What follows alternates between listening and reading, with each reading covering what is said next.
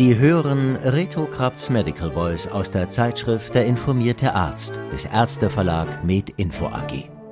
Hallo und herzlich willkommen zu unserer siebten Podcast-Ausgabe. Schön, dass Sie sich heute wieder die Zeit nehmen, uns zuzuhören. Und an dieser Stelle möchten wir natürlich auch gerne unsere neuen Zuhörerinnen und Zuhörer ganz herzlich begrüßen. Mein Name ist Christian Heller.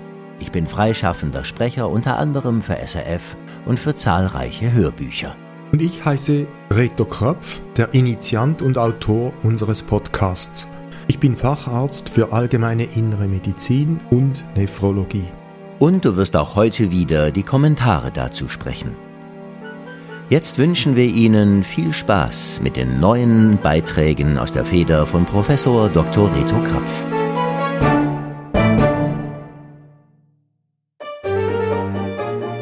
Frisch ab Presse. Reduktion der Verschreibung von Reserveantibiotika bei unkomplizierten Harnwegsinfekten bei Frauen. Resultate aus Hausarztpraxen. Harnwegsinfekte bei Frauen sind ein häufiger Konsultationsgrund in der Hausarztpraxis. Trotz evidenzbasierter und explizierter Empfehlung, Antibiotika erster Wahl anzuwenden, werden häufig auch Reserveantibiotika, vor allem Fluorokinolone, verschrieben. In Deutschland soll dies je nach Region in 38 bis 54 Prozent aller Fälle vorkommen. Auch werden Antibiotika generell zu häufig verschrieben, da der Spontanverlauf oft auch ohne diese gut ist. Antibiotika reduzieren vor allem die Symptomdauer und haben einen deutlich schwächeren Effekt in Bezug auf Verhinderung von Komplikationen, namentlich einer Pyelonephritis.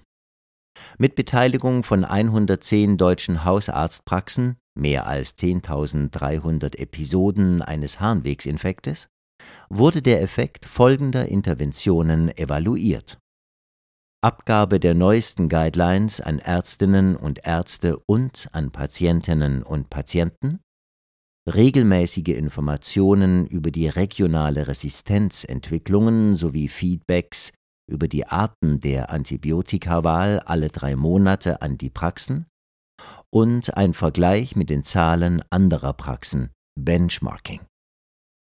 Die Kontrollgruppe in dieser randomisierenden Studie erhielten keine dieser Informationen. Der kombinierte Nutzen der Interventionen war hochsignifikant. In der Interventionsgruppe wurden in 19 Prozent der Fälle Antibiotika der zweiten Wahl verordnet, während es bei den Kontrollpraxen 35 Prozent waren. P kleiner 0,0001. Auch die Zahl nicht antibiotisch behandelter Fälle nahm in der Interventionsgruppe ohne vermehrte Komplikationen zu.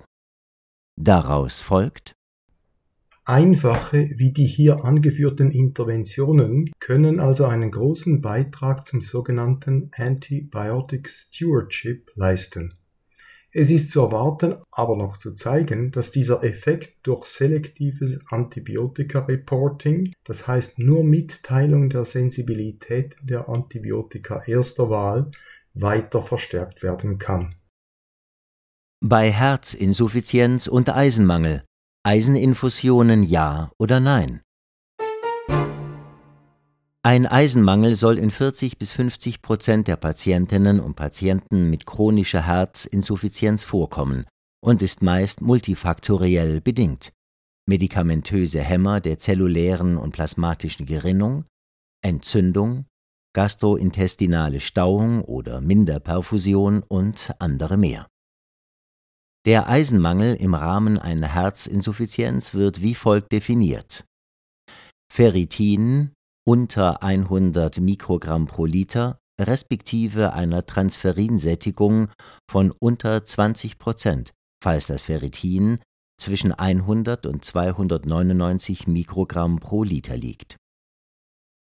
Darauf basierend fanden zwei Studien, dass bei solchen Patientinnen und Patienten die Hospitalisationsrate durch Eiseninfusionen, Carboxymaltose respektive der Isomaltose im Vergleich zu Placebo, nicht aber die Mortalität gesenkt werden konnte.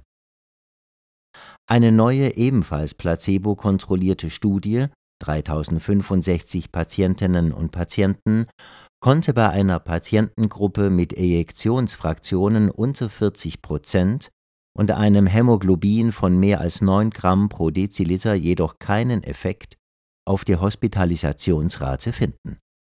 Bestätigt wurde der fehlende Effekt auf die Mortalität, auch fehlte eine Verbesserung der 6 Minuten Gehzeit. Es ist unklar, warum diese Unterschiede bestehen. Insgesamt dürfte der Effekt der Eiseninfusionen aber eher kleiner sein, als bisweilen behauptet wird. Ein Vergleich der Transferinsättigungen in den drei Populationen zeigt, dass diese bei den positiven Studien tiefer als bei der jetzt vorliegenden negativen Studie war.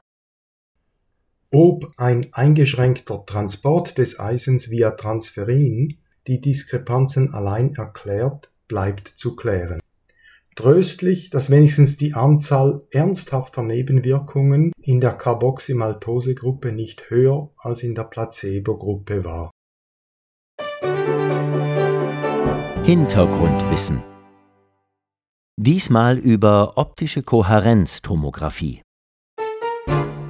Die optische Kohärenztomographie OCT wurde 1991 in die klinische Medizin eingeführt, primär in der Ophthalmologie. Deren Erfinder wurde dieses Jahr mit dem hochdotierten Lasker-DeBakey Award ausgezeichnet. Vereinfacht gesagt nutzt die OCT eine Infrarotquelle, 800 bis 1400 Nanometer Wellenlänge, deren Strahl durch den Apparat in zwei Einzelstrahlen aufgetrennt wird. Ein Strahl wird durch einen beweglichen und verschiebbaren Spiegel ins Gewebe gelenkt, der andere Strahl gilt als Referenz- oder Kontrollstrahl, der von einem Spiegel ohne Gewebekontakt reflektiert wird. Ein Detektor misst dann die Interferenz zwischen dem reflektierenden Gewebe und dem Referenzstrahl und kann dann ein zweidimensionales Schnittbild entlang der Strahlenlinie Eindringtiefe ins Gewebe ca. 3 mm oder, wenn der Spiegel in mindestens zwei Achsen verschoben wird, sogar ein dreidimensionales Bild generieren. Die Strahlen sind niederenergetisch und somit gewebeschonend. Die Auflösung liegt bei wenigen Mikrometern, etwa 8 bis 15, erlaubt also sogar die Erkennung von Einzelzellen. Die OCT ist in der Ophthalmologie unter anderem wichtig geworden für die Diagnose von Drusen, der neovaskulären Makuladegeneration und des diabetischen Makulaödems und erlaubt eine schnelle und nicht invasive Verlaufs- und Therapiekontrolle. Die retinalen Gefäße können sehr akkurat dargestellt werden. Ebenso kann die Linse präoperativ anatomisch genau ausgemessen werden die OCT wird auch in der Dermatologie intensiv evaluiert, Abklärung von Hauttumoren und anderem mehr. Zwei neue Arbeiten beschreiben die Anwendung der intravaskulären OCT im Rahmen einer angiografischen Abklärung der Koronararterien.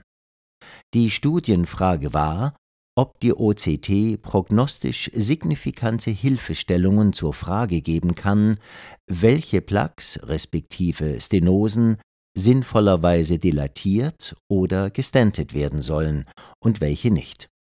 Als Alternative dazu bestanden bisher der intravaskuläre Ultraschall, zehnfach weniger präzis als die OCT, und die Messung der residualen Flussreserve, technisch und in der Interpretation anspruchsvoller. Beide Methoden konnten sich aus verschiedenen Gründen noch nicht ganz in der klinischen Praxis durchsetzen. Während eine der erwähnten Studien mit dem Akronym Oktober eine signifikante Senkung von koronaren Rezidiven nach zwei Jahren zeigte, wenn der Entscheid Dilatation oder Stenting durch die OCT-Befunde definiert wurde, war die andere Studie mit dem Akronym Illumin 4 negativ. Die hohe bildliche Auflösung bei der OCT erhellte auch die Komplexität und die Unterschiede in der koronaren Plaque-Anatomie, was auch die unterschiedlichen Studienresultate erklärt. das Versprechen einer verfeinerten Differentialindikation mit Berücksichtigung der individuellen Plaquezusammensetzung und Ausdehnung ist aber gemacht. Außerdem andere Anwendungsgebiete für die OCT könnten Angiografien anderer Gefäße sein oder auch die Verbesserung der Feindiagnostik lumennaher Pathologien entlang des endoskopisch einsehbaren Magen-Darm-Traktes. Die OCT dürfte zudem in vielen Bereichen der Medizin ein großes Betätigungsfeld für die künstliche Intelligenz oder dem sogenannten Machine Learning werden. Auch gut zu wissen. Chirurgie oder Medikamente? Was ist besser bei symptomatischer Nasenseptumdeviation? Bei symptomatischer, das heißt bei dokumentierten Zeichen der nasalen Obstruktion, erwies sich die operative Septumkorrektur nach sechs Monaten als signifikant wirksamer als eine rein medikamentöse Strategie, topische Glukokortikoide und NaCl-Spray. Colchicin ohne nachgewiesenen Effekt auf den Verlauf nach akutem zerebrovaskulärem Insult. Niedrig dosiertes Colchicin 0,5 Milligramm pro Tag per Os als antientzündliches Medikament ist in vielen Ländern zugelassen. Seine Wirksamkeit in der Prophylaxe kardiovaskulärer Ereignisse bei symptomatischer Arteriosklerose, chronische KHK oder nach akutem Myokardinfarkt und auch bei Vorliegen multipler kardiovaskulärer Risikofaktoren noch ohne klinisches Ereignis ist dokumentiert. Nach einem akuten zerebrovaskulären Ereignis verfehlte nun Colchicin allerdings, die Rezidivhäufigkeit weiterer Insulte zu senken. Spielen Entzündungsfaktoren in diesem Stromgebiet eine weniger wichtige Rolle oder braucht es hier spezifischere Entzündungshemmer? Katheterablation bei Vorhofflimmern und fortgeschrittener Herzinsuffizienz. Laut dieser deutschen Studie vermindert die Katheterablation eines Vorhofflimmerns bei fortgeschrittener Herzinsuffizienz linksventrikuläre Ejektionsfraktion bei etwa 27 Prozent, klinische NYHA-Klassen 2 bis 4, im Vergleich zu einer ausgebauten medikamentösen Therapie allein die Mortalitätsrate nach zwei Jahren von 20 auf 6 Prozent. Ebenso verminderte die Ablation signifikant die Wahrscheinlichkeit einer Herztransplantation und der Implantation eines linksventrikulären Unterstützungssystems Assist Device. Wie bei jeder invasiven Interventionsstudie gab es relativ häufige Wechsel der Behandlungsgruppe auf Wunsch der Patientinnen und Patienten. Der Vorteil bestand klinisch in signifikant tieferen koronaren Ischämie-Rezidiven, verursacht durch Stenosen oder Thrombosen am ursprünglichen Interventionsort. Sind biologisch abbaubare koronare Stents besser?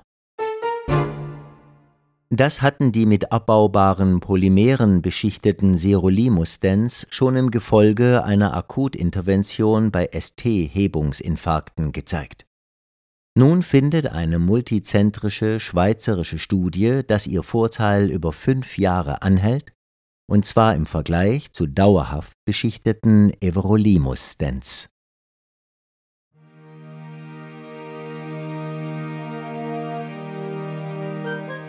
So, liebe Hörerinnen und Hörer, das war schon wieder. Das Novemberwetter war zwar etwas trist und eintönig, aber unser Podcast hoffentlich nicht. Hat uns sehr gefreut, dass Sie wieder dabei waren. Wir hoffen, wir konnten Ihren Wissenshorizont ein bisschen erweitern. Und wenn es Ihnen gefallen hat, dann empfehlen Sie uns weiter oder abonnieren Sie uns.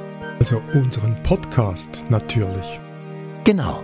Die Möglichkeit dazu finden Sie auf den gängigen Plattformen oder auf der Website des Ärzteverlag MedInfo AG. Jetzt sagen wir Tschüss und auf Wiederhören und die Dezemberausgabe wird noch vor Weihnachten erscheinen. Sie hörten Reto Krabs Medical Voice aus der Zeitschrift Der informierte Arzt. Musik Martin Gantenbein, Sprecher Christian Heller, Autor der Originaltexte und Kommentare. Professor Dr. Reto Krapf. Eine Produktion des Ärzteverlag Med Info AG.